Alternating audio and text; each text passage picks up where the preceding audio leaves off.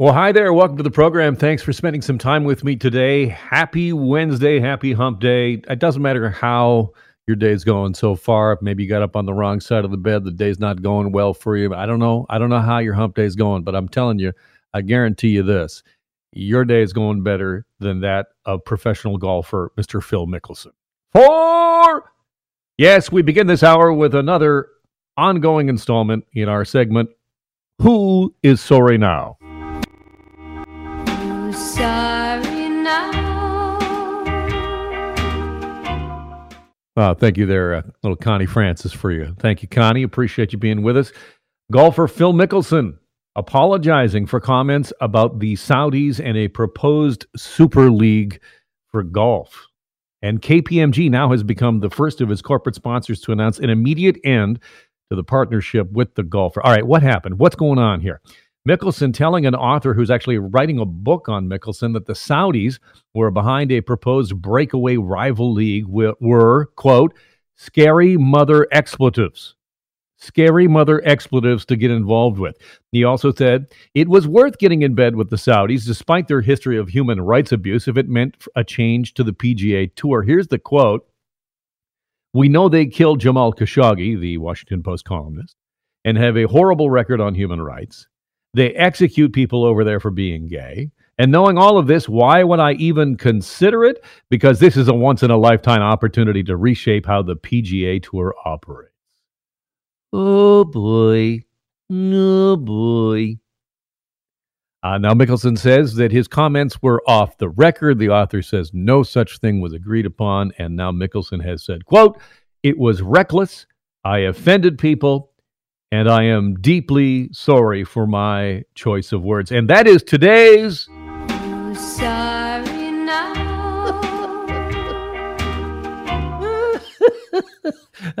There's always, you know, it's just an endless supply of those stories. Each and every day, somebody is saying, My bad. I'm sorry. I'm sorry. I'm just eating this shoe leather over here. All right, coming up on the uh, program, careful where you drive. Have you noticed the condition of the roads right now? Pothole season is upon us. And I don't know if you're seeing what I'm seeing, but it's as bad as I've ever seen it. I don't remember. I mean, you know, we get these years where we get the heavy, heavy freeze and thaw cycles, and it can be bad. But Toronto right now is terrible. We're going to check in on how you can actually get money back if your car has been damaged by a pothole. And we're going to check in what's going on in Hamilton and London as well, as those roads are also taking a beating. We're going to get to that. Also, later in the program, we're going to evaluate Canada's contribution to Ukraine, the latest in the situation, what's going on there. There is uh, reports of a cyber attack uh, this morning uh, carried out from Russia on Ukraine. We're going to get to that. But hey, quit crying. Let's get to it. Our top story. All right, our top story today masks for kids in schools. Uh, Quebec has announced that it will no longer require school age children to wear masks in classrooms as of March the 7th, though they will continue to be required in common areas and on school buses. And this morning, the mayor of Brampton, Patrick Brown, said that Ontario should strongly consider following Quebec's lead. I'm very encouraged. Quebec Public Health is going this direction. I think it's appropriate to get children back to normal where they can learn in an environment that is easier and more comfortable. I believe Ontario should strongly look at this. The province has experienced very strong vaccination rates, and you know it certainly sets up an environment where we can make these moves to get back to normal. So to get back to normal, and the mayor says we should really look at it. Now, this announcement uh, in Quebec comes on the heels of officials in Alberta lifting mask mandates for schools earlier in the month. Alberta also exempting children under the age of 13 from its mask policy in all other settings. And Tiffany is a teacher here in Toronto and has this to say I think masks should be gone tomorrow. I can see what it's doing to my students, the problems it's causing in my class. Put your mask on, put it on. We're always fighting with them. They just want it off. I also have a daughter in, in kindergarten and I see she's tired of wearing it. At lunchtime they can't they can't rationalize. They're going, Well at lunchtime we take it off and we're six kids per table. What's the difference? So at least in the classroom, if they could remove it, it would just make the world of difference and to see their friends smile and they're already tired of it. They're already seeing that it's not fair. They've talked about it. I teach grade six, and they're saying, "Why are they not wearing it at the Super Bowl?" And here we are with our masks, and I'm going, "I know." I've had that conversation, you know, in my family as well as we watch sporting events, and there they are, cheek to jowl, nobody with a mask on, and like, well, why, why are why are we wearing masks? But not everybody believes that this is the time to take the masks off for kids in school. Dr. Kashif Pirzada is an emergency room physician in Toronto. Joins me on the line. Uh, doctor, I know you got kids as well. Uh, you think it's too soon to take the masks off? Yeah, I think so. Like, you know, everyone wants to go back to normal. Um, we don't, you know, no one wants to wear these things forever. But, you know, the problem is uh, most, about half kids between five and 11 are still not vaccinated. And no kid under five, I have two of them at that age, are vaccinated. So they're still in danger you know, we went through a pretty easy Omicron wave. Like most people who got it got a very mild illness because they were vaccinated. We haven't been able to protect the children below 12 that way. And if we remove the mandates, we're putting them all at risk. Uh, the counter to that argument would be that for you know kids that the uh, the odds of a negative outcome from COVID, even if they do get it, is very rare. How do you respond to that? It's not as rare as you think. Like in America, where they haven't had uh, masks in school as much as we have, about 20 kids a week are dying, so about three per day. Um, you know, we have 10 times less population, the number will be less. But even if you look at all our numbers compared to theirs, we've had almost no kids dying of COVID because we've been more careful.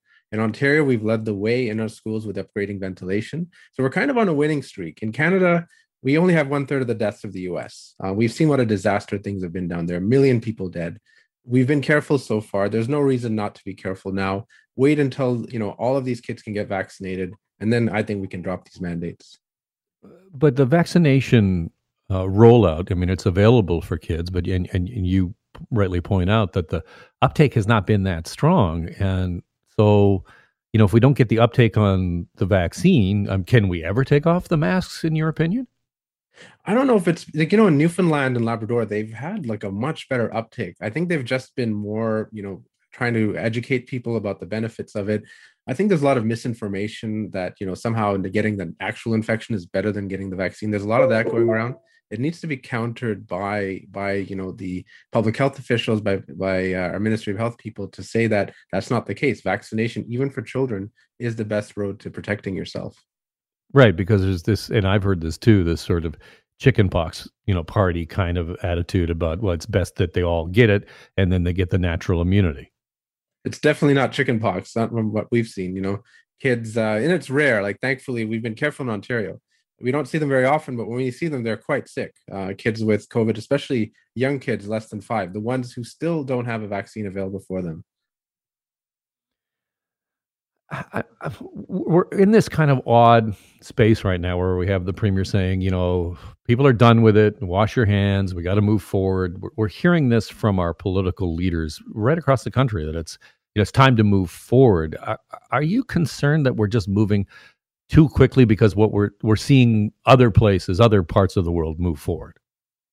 You know that's that's the thing like every politician wants to be the one that beats this right? But we're the ones you know common people have to live with the long-term issues. Um, you know we were lucky in canada. We've you know we have 90% of our adults are vaccinated. That's why if many of you your listeners got omicron got a you know a runny nose rather than ending up in icu you know by by doing things carefully and proactively in canada we've done so well. And now we're kind of a victim of that success. We think it's not a big deal but if you lower your guard against this thing, you're going to end up with all the problems other countries have had. And so I think you know, stay vigilant. We're we're nearing kind of the end of this thing. Like it's it's once these kids get their shot at being protected, I think we can lower some of these things like masks. Um, we've got you know good ventilation in schools. That's you know we're on a winning streak. Let's just keep it going. I think. Uh, Dr. Pirzada, I appreciate your time today. Thank you so kindly. Thank you. Stay safe. That's Dr. Kashif Pirzada, who's an emergency room physician in Toronto, with the other side of the story about masks and kids in schools.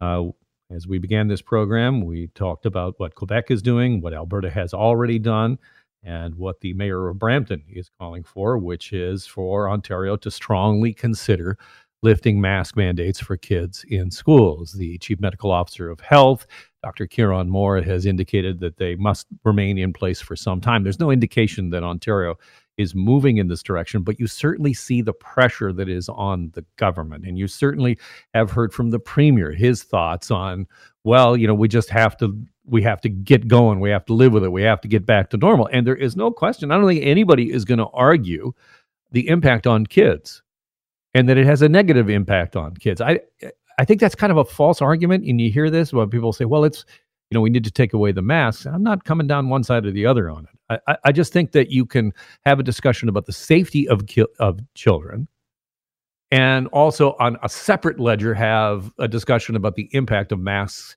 on kids on you know their learning experience what it's like you know to try and put a mask on a toddler uh, patrick brown talked about that talked about his own son today it's like you know good luck you know, he's got a four year old. Like, good luck keeping a mask on a four year old. I mean, those are real concerns. But at the end of the day, you heard the doctor there. Is it too soon? Like, we are winning, we are doing well. Do we stay on that track on the Alan Carter radio program?